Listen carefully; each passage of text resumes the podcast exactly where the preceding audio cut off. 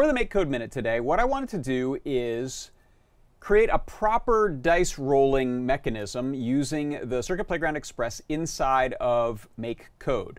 I've done some demonstrations of randomness before in the MakeCode Minute, but I wanted to do one that was a more proper a single die that has 1 through 6 as your possible numbers that you can get when you roll.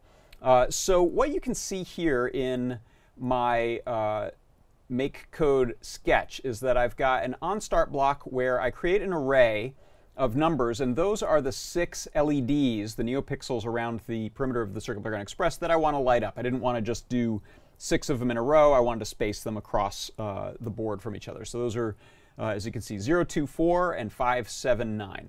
And those are the ones that I've got lit up to start with in this little show ring.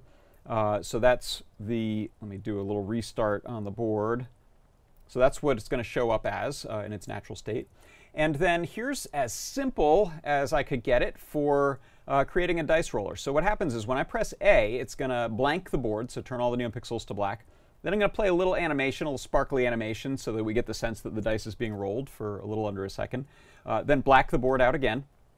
And then I'm going to run through this loop where I iterate a value, this index value, from 0 to whatever number comes up from this random. And since I'm using an index that starts at 0, it isn't 1 to 6, but it's 0 to 5. So we get a random number, and then we just light up the pixels starting at 0 on through that are in the array that we set up before. So here it is in action on the simulator.